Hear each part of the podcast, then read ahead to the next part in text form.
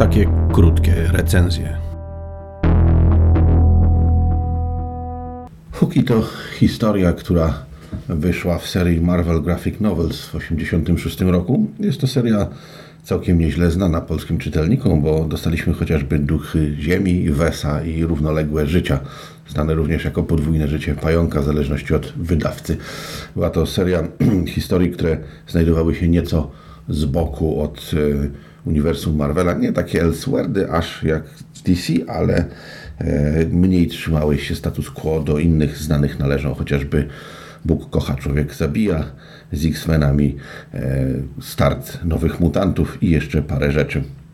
Huki zaczyna się ciekawie, oto Spider-Man pokonuje kilku rabusiów, kiedy nagle pojawia się i pomaga mu młodziutka dziewczyna, która po pierwsze e, wie, jak ma na imię człowiek pod maską, a po drugie najwyraźniej zna wuja Bena. A potem prosi go o pomoc, żeby e, pokonać istotę zwaną Torden Kakerlak.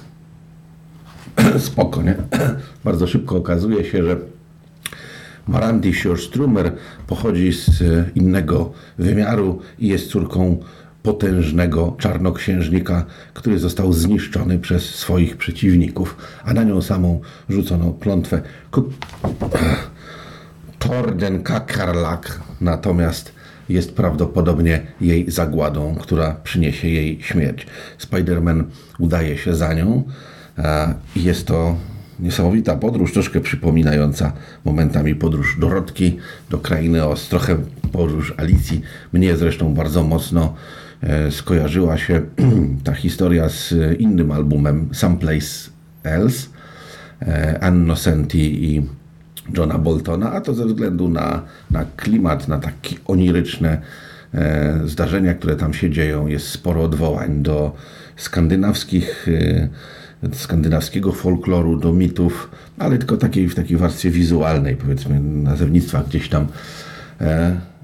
I cóż, no nie będę Wam mówił, jak to się skończyło, bo rzecz jest bardzo ciekawa, traktuję trochę głębiej. Susan Putney napisała scenariusz, który rzeczywiście nieco wystawał ponad typowy poziom, chociaż akurat w Spider-Manie w tamtym okresie, no to już David Michelini pisał teksty, więc jakby e, to po prostu troszkę bardziej fantastyczna, waśniowa rzecz. Natomiast godne uwagi jest to, że rysunki zrobił Bernie Wrightson, który nie bez powodu nazywany jest mistrzem horroru i rzeczywiście e, no cóż, transformacje, kolejne transformacje straszliwego antagonisty rzeczywiście pokazują, że facet miał niesamowitą niezwykłą wyobraźnię, wyobraźnię już w tamtym okresie i potrafił pocisnąć rzeczy.